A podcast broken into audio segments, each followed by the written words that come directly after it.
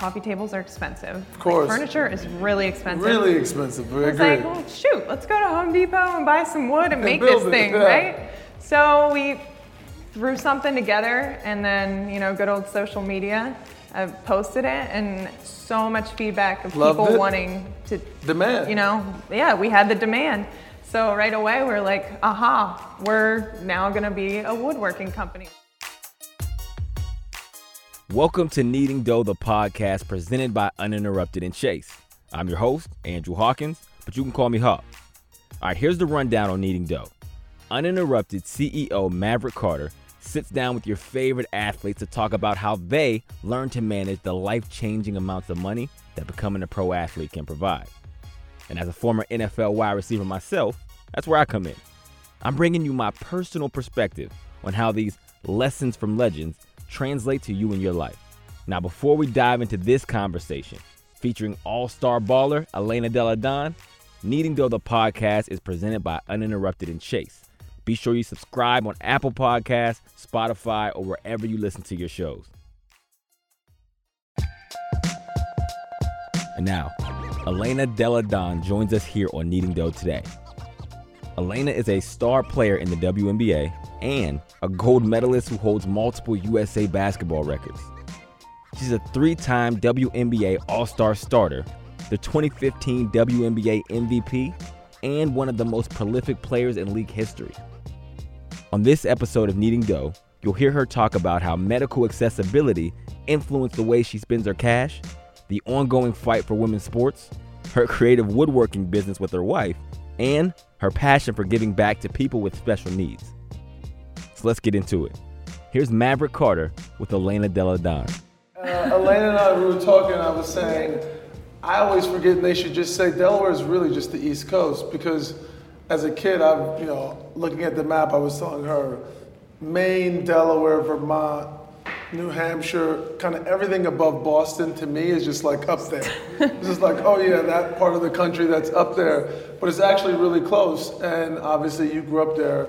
We were talking about some basketball players and stuff from there. What's it like growing up in Delaware? Is it like growing up on the East Coast because it's so close really to Philly and D.C. and New York and everything? Yeah, it's definitely East Coast and so close to so many, you know, awesome cities. But I love Delaware, so I never really had to even go outside of it too much. I love the Delaware beaches, and just, I'm telling you, they're loyal people in the state of Delaware. Like, I feel like we're all just one big family, and it's been that way through my whole career where, you know, these same people have been there following and supporting, coming to Mystics games now. So it's been really special. And when I was younger, I can't tell you how many times people ask me what state is Delaware in. It's like, it is the first state, number one.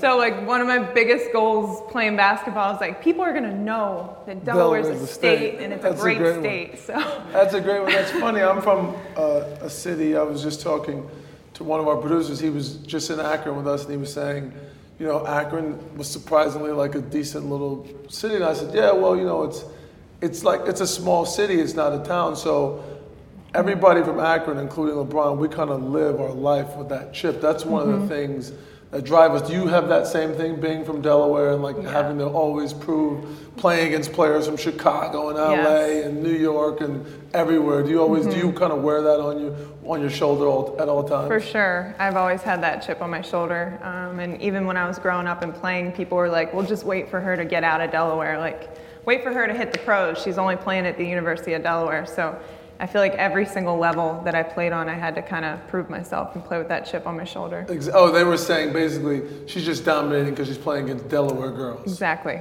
God, I totally understand that. Well, that's probably one of the things that inspires you and keeps you going, I'm sure. Also, obviously, one is your family. You're really, from what I've read and know about you, tightening with your family. You grew up one of three kids in a family in Delaware. And as you were growing up, what was it like growing up in a household with three kids? What was your house like, your family like? What was family life like for you? It was great. You know, my family means everything to me. And when I was born, I knew the importance of a team because my sister has special needs. And it was always about her. Like, how can we help Lizzie to be great and to overcome all these disabilities that have been thrown her way? So I learned right away it takes a team to achieve a lot, anything really. And then I was always just inspired by her, the way she can fight. You know, there are so many diagnoses thrown her way and things that the doctor said she'd never be able to do that she's done and surpassed. So anything I face on a basketball court, I'm like, this is nothing compared to what she's had to go through. That's awesome.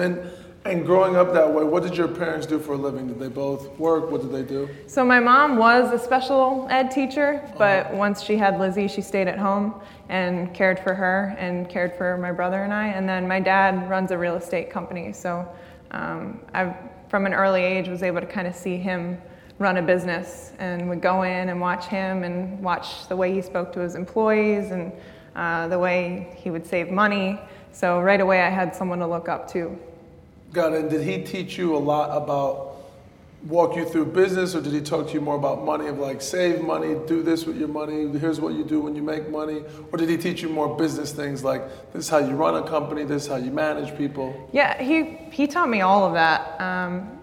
Mainly how to work with people and how to get the most out of people and be a great leader. So that helped me on the basketball court so much. And then even at home, he would do little things like, you know, we'd have chores and he'd be like, all right, you get $20.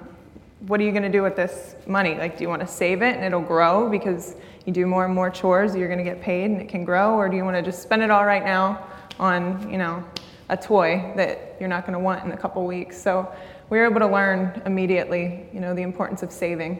Got it. That's amazing.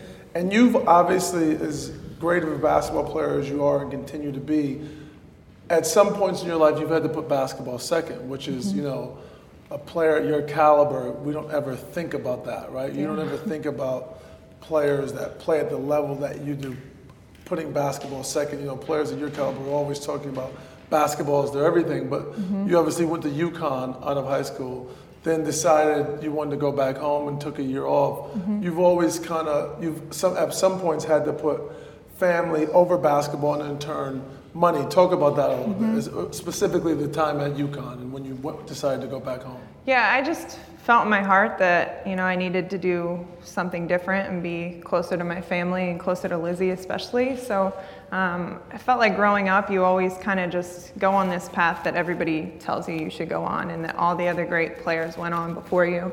And if you don't follow that path, you're not going to get to where you want to be. And luckily, you know, I was able to realize and follow my heart and be like, no, this isn't what I want to do right now. I want to be near Lizzie. I want to go to college in the state of Delaware. I want to take Delaware to their first Sweet 16 ever. And I'm so glad that, you know, I didn't listen to the outside noise and just did what I wanted to do and what felt right, because it's gotten me to where I am today and really made me who I am. Got it. And you took it, when you left UConn, you took a year off of basketball, correct? Yeah, I became a little volleyball player. For a second. Did you really? Oh, yeah. I sure did. I was wearing the little tight spandex. Had no idea what I was doing out there. Had you ever played? I played like for half a season. What were they like? You're tall, you can jump, you can play. Yeah, they're like, you'll be a middle hitter. Yeah. You're not going to play the back row at all. And I just would block, hit, do the little thing where you run, jump off one leg. That was my favorite type of hit. I don't know if we have volleyball players in here, but it was tough. It was a brand new challenge, but I welcomed it. And I knew, you know, in college, I still wanted to be a part of a team. Yeah. I always have wanted to be. So at the time, were you thinking about being done with basketball? Yeah, I thought, I'm finished. I was burnt out from it. Just because you had played so much and put so much into it? Yeah, I'd put so much into it. The recruiting process was just brutal. And I had lost the love for basketball, and I thought I was going to become a volleyball star, which, goodness. How long did that last, by the way? Not even a year did that last. I mean, I played a full season at UD. We won, which was great. And then well, you're like, a winner, so yeah. Yeah, you know, but then I was like, what on earth am I doing right now? Like, I've played my entire life, played basketball. I've worked so hard in that sport. I love it. I missed it when I was away from it, so I went back. You did a Michael Jordan. You and Michael Jordan are the same. Yeah, MJ was my favorite growing up. He tried baseball. He was not so good. He's like, oh, I'm going to go back to do this thing that I'm really good at, like you. But you've obviously had other obstacles from, as you said, from Lizzie, obviously being born with special needs, and you being a part of that yourself, contracting Lyme disease. You've been through a lot of things and persevered, and you're really an inspirational person yourself. But where have you found, or what obstacle have you found that you've learned the most from, that's inspired you the most? Definitely contracting Lyme disease has been the toughest battle that I've had to fight. I contracted it in 2008, and still to this day, I'm fighting it. So it's been a chronic illness for me, and to be a professional athlete and to have a chronic illness can be really tough. There's days where I'm just exhausted and don't feel like I have it in me and have to rest my body and do extra things to take care of myself. But it's, once again, it's taught me about money and the importance of saving. Because so much of the treatments for Lyme disease aren't covered by health insurance. So even playing in the WNBA is not good. A lot of my treatments aren't covered, unfortunately. So that's something that my foundation fights, just trying to raise awareness and get people the treatment that they need. But it's taught me to save, you know? Yeah. You might want that big toy or something, but I know that I've got medical bills that I'm gonna have to pay. And as you've went through life, you've made a lot of transitions in your life, from being a high school star to UConn, from UConn, which is obviously, you know, it's the greatest program in the history of college sports and all of college sports, to not playing, to playing volleyball, to back to playing, to the WNBA, from one team. There's just been a lot of transitions in your life. I'm sure you look back on it and think of that. But as you look back, which one do you think really helped you most shape your approach to finances and how do you deal with money? Because then you, to your point, you contracted Lyme disease. That was another transition of now you're a person with a disease who has medical bills. But is there any one of those transitions that really you look back on and go, that was the one that really helped me understand finances and how I should approach it? Definitely contracting Lyme disease, and then also watching Lizzie grow up and all the treatments that she's needed, and I can see, you know, why my dad has had to work so hard his entire life to continue to make money to care for us kids. So he's always been my role model for that, and has done a phenomenal job. And then, I mean, my mom gave up being a teacher, and also that's just as hard. That might be harder than going and sitting behind a desk. Like, to have to deal with us annoying kids. Then you got Lizzie, who needs you every second of the day. So she has been, you know, one of my heroes too, and someone I can look up to. Absolutely. The thing I love about you is you what you believe in, what you stand for. You've supported it with your time, money, your name, word on your sleeve, obviously through your foundation, we'll talk about later, and being, you know, Special Olympics and Lyme, everything. But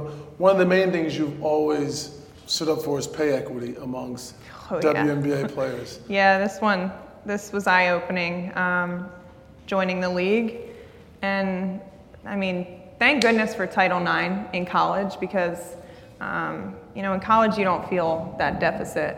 You get all the same things, and it just feels a lot different. And then you hit the league, and it's completely different. You know, the way we travel, the way we're paid, you know, the amount of fans that show up, the way we're marketed, all that has been different. And you can kind of just see that, you know, women aren't valued the same way that men are in the workforce. And, you know, it hurts. You're like, I'm fighting every single day. I'm the best I can possibly be at my craft, and to be degraded over and over through Twitter and people who have never even been to a game, it gets frustrating, but you just gotta continue to fight the battle, and it's a societal problem that I think the league and the W can spearhead and kind of start a movement going. Yeah, and I think, you know, to your point, one of the big things is marketing, right? It's like huge. How not only there's dollars is one part, and creative ideas, but how it's done too, because you could spend as much as you want, but if it's not marketed the proper way, it fails. You think that is comes from they don't involve you girls enough, the players, and to the ideas, or why do you think it's not, the story of the WNBA and WNBA players not being told properly?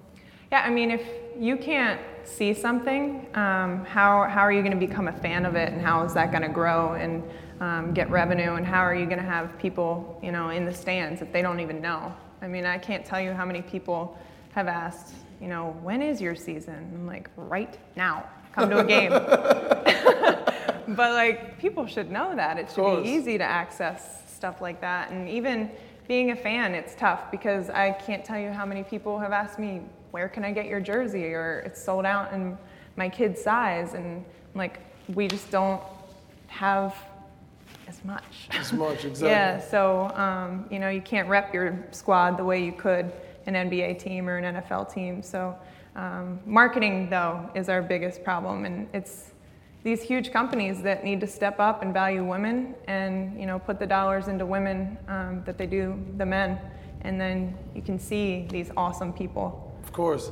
And does the league involve the players in the conversation of how we should market this? Because I've honestly had conversations with Pam, who's the CMO of the NBA, about, she's asked me for ideas and how do I think, because as I told you, I live in LA and I have a daughter who's 10, who I started taking her to WNBA games. And I'm a fan of just basketball. It could be anybody could be playing. It could be pickup. I'll stop and watch that game. So of course I'm gonna watch professional. So I watched it, but I wouldn't call myself an avid fan of any team. But my daughter started going and the LA team would show her around, so I became a fan of the Sparks and wanted them to win. So I started talking to her about my experience. But do they talk to you as players about how the league should be marketed or what they should be doing as a league?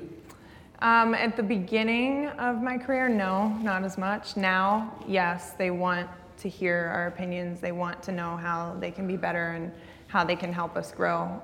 So I think that's huge too. We need to have open dialogue and people to throw out, you know, even crazy ideas. You never know. Of course.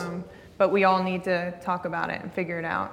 Yeah, I like that, you know, they did the campaign where they had the NBA players in the campaign for WNBA. Yeah, because the NBA guys are huge fans of the W. Of course. I mean, there's guys like Kyrie who have studied players like Sue Bird throughout his career that's helped his game grow.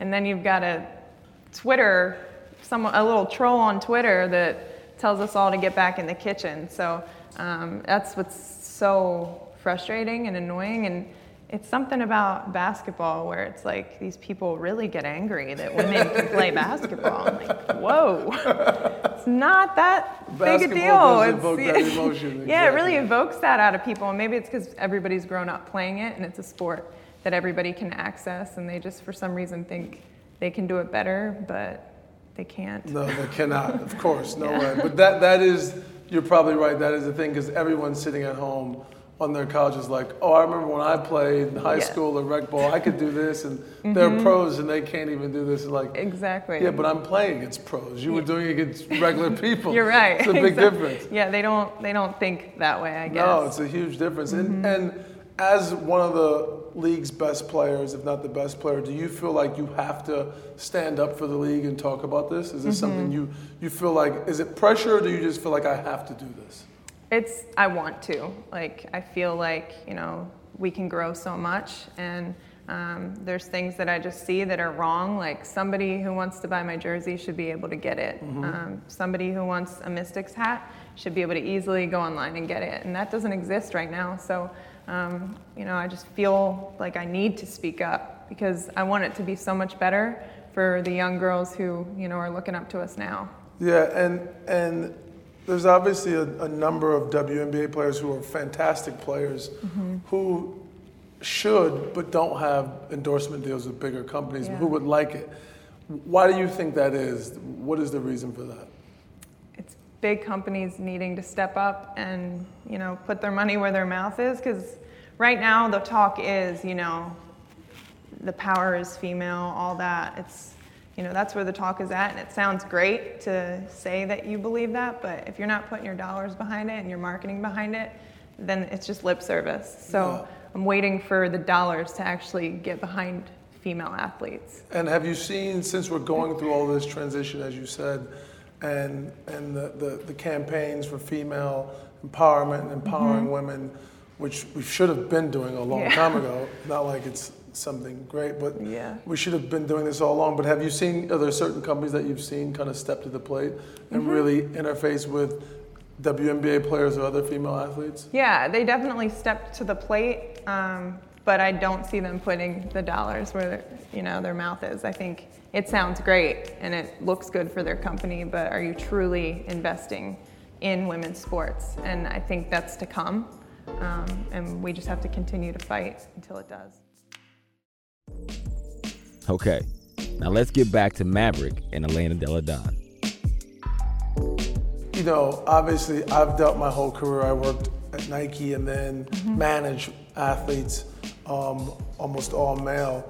And they get picky sometimes. I don't want to do this one, I don't want to do this one. But as a WNBA player, where you're saying there's not many opportunities, do you feel you have to take any opportunity that comes to you? Or how do you balance that? Because that's not easy to balance. Like, I don't have many opportunities, but I don't know if I want this to take this opportunity, but I should, because I don't know when the next one's coming. It's true. It's a tough decision, but you know, throughout my career, I've tried to stay true to who I am. So, you know, if someone wants to throw dollars at me, but they're saying that kids should be eating, you know, tons of French fries or candy, I can't put my name behind that. I don't care what you're going to pay me; it just doesn't feel right. So, I've always tried to stay true to myself and align with brands that I really can back and believe in, but. Media and stuff like that, I try to do as much as I possibly can. I stay busy because we're not, you know, out there in the news as much or on TV. So as much as I can do to get the W, you know, talked about or get my face out there, I try to do it. So stay busy. Got it. And is this a conversation that happens in the locker room? Are you, as players, as teammates, even with competitors, are you guys having conversations about, hey, I got this opportunity, I'm trying to find this, there's this opportunity over here? Is there much collaboration or conversation about opportunities and how do we make the W more marketable, or how do we make ourselves more marketable?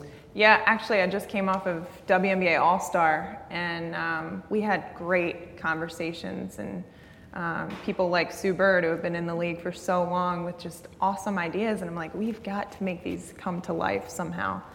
So we talk about it, we bounce ideas off of one another. You know, we see what one person's getting and be like, that's not right, you should be getting a lot more than that. Of course. Or, you know, what people are struggling with. And the goal is that, you know, women's basketball players don't have to go overseas to make their money. You know, we want it to happen here in America. Exactly. And it should be happening. So that was, you know, the underlying issue that we were trying to attack. Yeah, and that's awesome that instead of sitting around complaining about it, you guys are like, what can we do? Let's come up with ideas. Let's solve this. We know we have a problem, but how can we solve it together? Exactly. Yeah, that's the biggest thing. You know, you can sit and whine about it, but that's not going to do anything. So it's like, how do we get more people in the stands? How do we get companies behind us? How can we get sponsors to back us? Which I'm like, okay, at least let's attack some female brands. Like, exactly. I know Tampax is not sponsoring the NBA. So I'm like, what are some female brands? Exactly. And like, we're all spitting them out, and we're like, okay, we got to get them. Yeah. Exactly. Yeah, let's start with that list. Bam. Yeah. Like, I don't think a male will be good at advertising that. Steph Curry does a lot of things, but Tampax is not one. Yeah, I don't think he's going to be able to do that one. Exactly. I agree with you. And I had Neko on the show. And to your point, we talked a lot about, I mean, she's an incredible player, but the fact of the matter is she basically plays all year round. I mean, she doesn't, I mean, I think she said, we can go back to the tape, but I literally think she said she's like 17 days. And depending on how far she goes, and they went far last year. She had 17 days before she had to go. I think she went to Russia maybe and played, which is unbelievable. Yeah, it's usually like you get 2 weeks after the WNBA season is over, and then you go straight over to Russia or wherever you're going and play all the way through training camp. So a lot of players aren't even in our training camps because they're still playing overseas, and it's crazy. It's hard on your body. It's mentally hard. That's exhausting. You're in a different country, and then Diana even said, she was like, now that I'm home and I'm not overseas anymore, I see how many years I missed out on with family and life, and that's just not okay. And players have to, or feel as though they have to play over there to supplement their salaries, correct? Because you actually get paid more over there. Way more.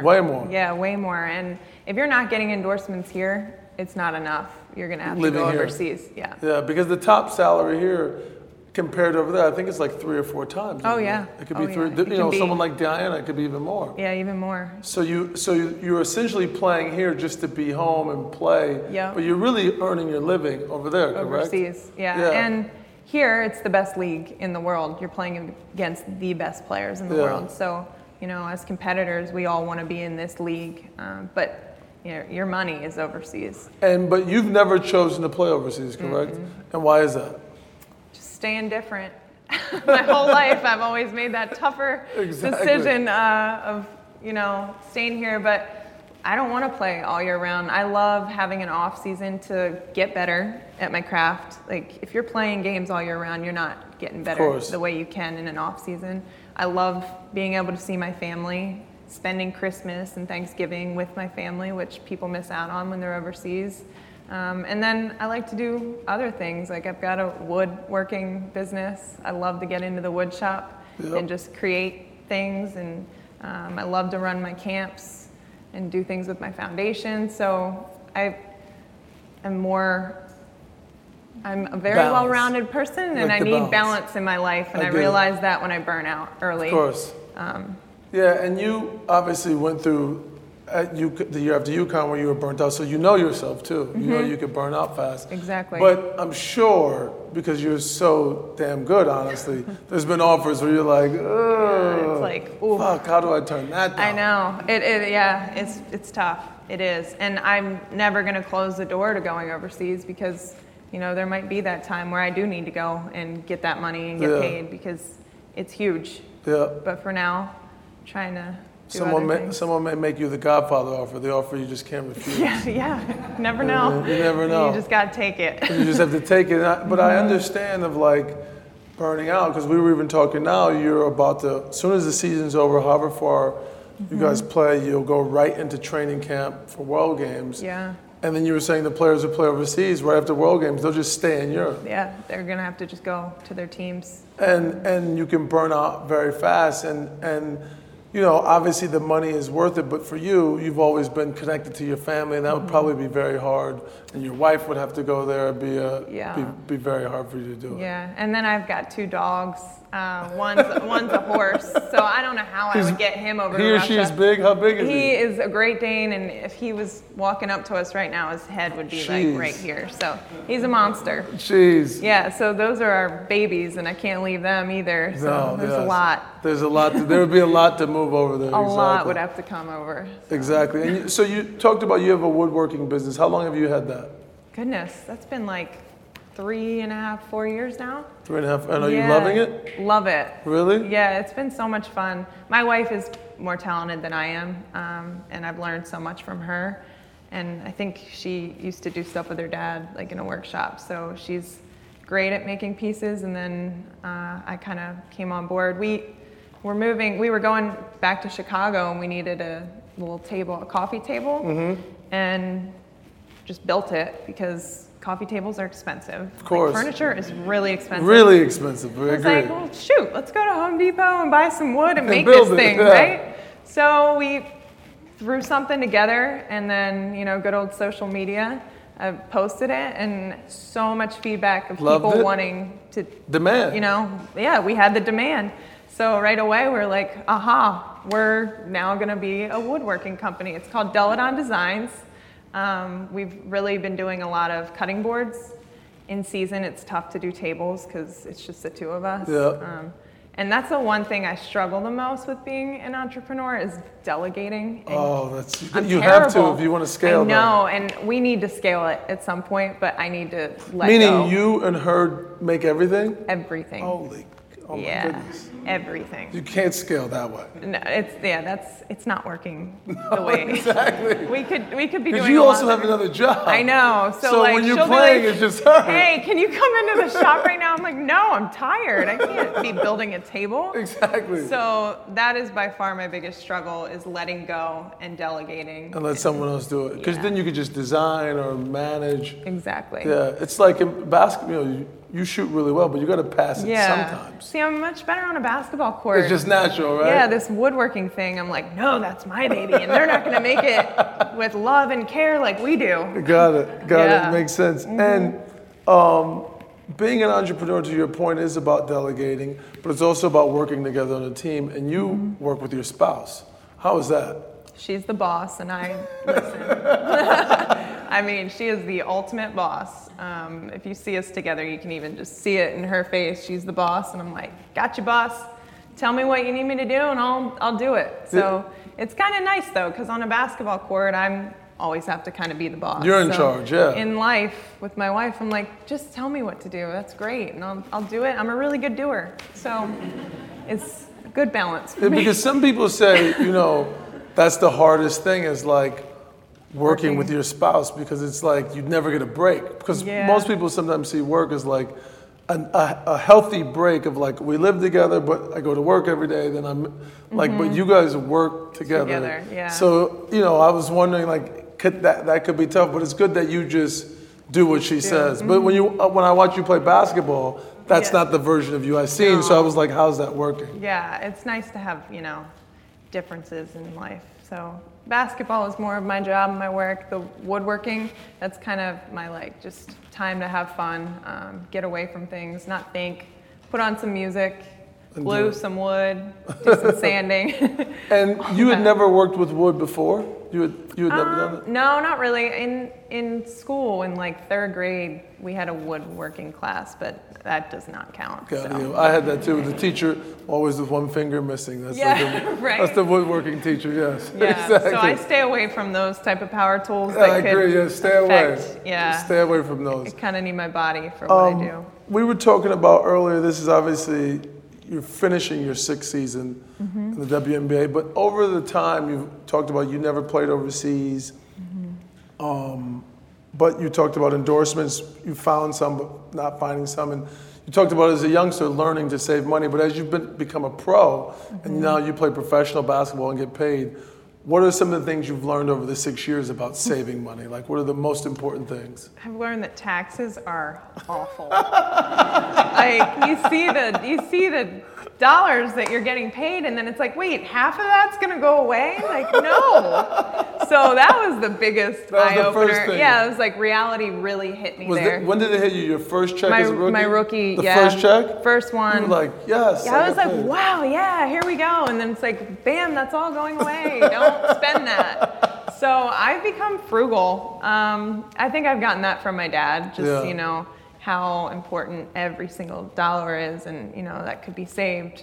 So it's kind of something I learned growing up, and then now, you know, I'm not going overseas, so I do need to really take care of my money and, you know, spend it, you know, sparingly, and try to save and, you know, invest and get into other things. The best thing ever, too, was somebody told me you should get a financial advisor when I hit the league, and he has been so great. Help you organize everything. Goodness, yes. Every month I get a report, and I get to look at what's coming in, what's going out. You know, we even plan like 5 years from now. Hopefully, you know, I'll have a family and have a kid. So how are we going to prepare for that? Yep. Schooling, do you want to do private school, public school? So we have all these discussions. Yeah, I'm planning constantly. You got to plan. You can't just like go day by day like, oh, I want that. I'm going to spend on And you have to plan for tax season. My God. Uncle Sam does not play. That guy does not play. No, he's not a nice uncle. No, that hurts the soul. That one's tough. That is true. You're planning, as you said, your financial advisor sends you a plan. You've learned that you have to save for taxes, right? You have to save for taxes. That's the one tricky thing I think you learn, because when you work at a company, they pay you, but they withhold your taxes. When you're an entrepreneur doing your own things, you get all your money, and then at the end of the year, Uncle Sam shows up. And they take it all. So you have to learn to save that. But besides taxes, what was the first thing that you saved for? Big thing. When you turn pro, you're like, I'm getting that, and I'm going to save for it. And how did you save for it? So the first was a condo in Chicago. And Chicago's not cheap.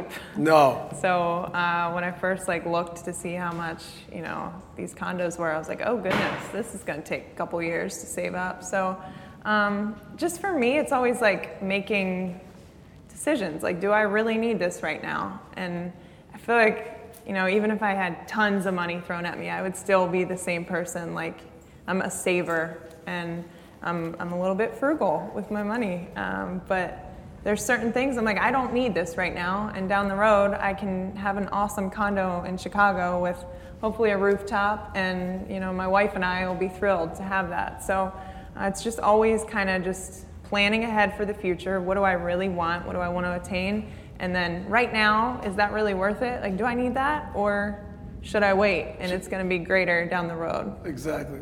So you saved for that condo, but you got it. Yeah. Was it worth it? 100%. You felt amazing. Was worth it. But then I got traded like a year later. So you learned your lesson. Now I have to sell the condo.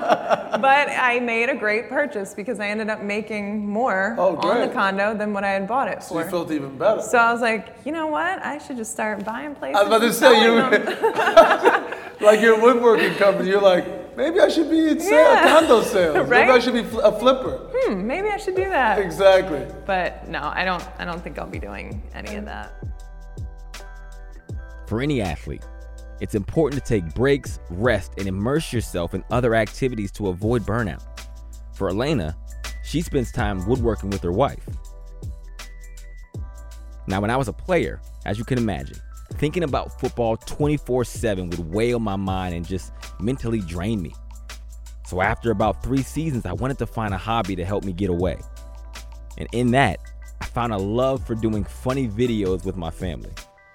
Now, I'm not just talking about recording home videos of my kids or my wife, which I know we all can appreciate.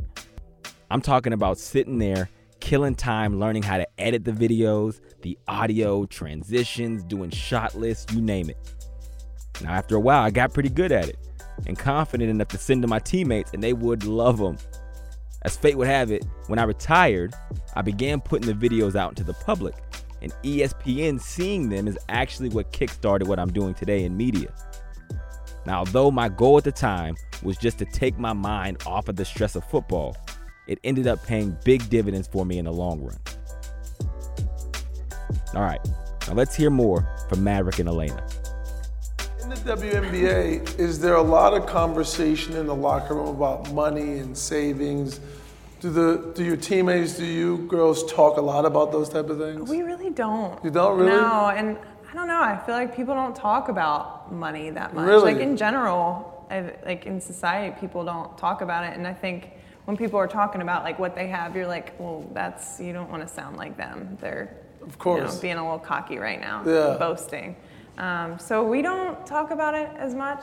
You know, we'll talk about like, why is this money coming out of our checks? That's one we all get behind. Exactly. Everyone get in line with that issue. Exactly. But other than that, we don't talk too much. So when you entered the league, no one ever pulled you aside or gave you any advice? No older player like, hey, watch out for this. Make sure you think through this when you get paid? No one? Not really. I mean, we go through a rookie seminar where, you know, they tell you things like, taxes are coming, but until you like get out into reality and live it, like it's, you learn a lot of things by just living it. And I'm so grateful that I decided to invest in a financial advisor who's helped me so much just to kind of learn, you know, business and what to do. And do you think you have a responsibility to tell the rookies that are coming in now? Do you do that? Yes. Because you didn't get it?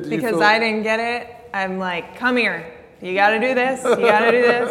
Get yourself an advisor because you need somebody who can help you. Of course. Especially with overseas money and all that. Like, yeah, it's tricky. Really tricky, and it's nice to have somebody who understands that. And are they receptive most of the time, the rookies who come in? They are. They're like, thank you for telling us. We had no idea. And sure. There's just so much those poor little rookies. Yeah, exactly. They don't know. Like, come here. Because you remember that in college, it's pretty easy. It's all set. It's all handed to you. Yeah. And then you hit the real world. And it's like you're on your own now. Yes. It's like, here's your money. Show up to practice. Yeah. And good luck. Figure it out. Yeah. And if you don't, someone's going to take your job. Exactly. So I try to get them early and teach them. And you obviously have a long career. I think you probably will have the ability to play as long as you want. Who knows how long you'll play? But for you, have you started thinking about what's after after you play in the W when you're finished? Yeah. What do you want to do? What's that future look like for you in your mind? What's your vision? Yeah, I'm a planner. So once again, I'm like, I know this won't be around forever. Hopefully it'll be around for a long time since I'm not playing overseas and I do get to kind of save my body a little bit. But I know that anything I do, I need to be passionate about it, and my heart needs to be in it, or it's not going to work. So I know that I love basketball, I love kids, I love people with special needs. So one of my greatest joys is running unified basketball camps where I have the typical able-bodied people playing alongside Special Olympic athletes, and there's no greater feeling than just being able to spend time with them and seeing them work with one another and the joy of sport. So I think something will come together with that. Something will come together, exactly. Mm-hmm. So you're one of the best basketball players in the world. You have a company with your wife. You have your foundation, which we'll talk about in a second. You have your family. Mm-hmm. So you're obviously ambitious, always busy, mm-hmm. very smart, but then you also chose to be an author. Yeah. You chose to write books. You do a lot. Mm-hmm. What made you want to write books? What made you do that? Want to become an author? So I wanted to be a school teacher if I wasn't a professional athlete. Because of your mom? Yeah. I wanted to be a special ed teacher just because I, grew up around, people with special needs, and I enjoyed teaching too. So I wanted to find a way to teach kids still somehow. I know I can't go to school and be a teacher right now. I'm doing too much other stuff, but I thought, these books could really help kids that might be struggling with something and hopefully can relate to me. And even if they can't relate to, what the book is about, which one of the books is about a middle schooler who's super tall. And wonder where I got that idea from, right? Yeah, where'd you come up with that at? Just came to me one night in a dream. So, maybe they're not super tall, but maybe they're feeling awkward about something with their body. And I feel like all middle school age kids are going through something. So I wanted to really be able to impact them and teach as best as I can without being a teacher. Yeah, and that's funny when you say talk about being tall. I'm not super tall, as you know, but amongst basketball players, if I'm around basketball players, I was just in Vegas, I'm not that tall. I'm like the size of just about every point guard in the NBA. Yeah. But amongst regular people, I'm a pretty tall person. So, and I happen to be African American, obviously. Mm-hmm. So if I'm in a nice hotel, anytime I'm in a nice hotel, they're always like, "What team do you play for?" Literally, I'm like. I always I wish I played for it. I wish I was good enough to fucking play. I don't know if you know, but they get paid a lot of money. Yeah, it'd be great if I was playing basketball. It'd be great if I could play, if I wasn't trying to run a company. I'd much rather be making jump shots. Right. But I'm sure growing up, being tall and a female, you went through a lot of things you go through like that. Yeah.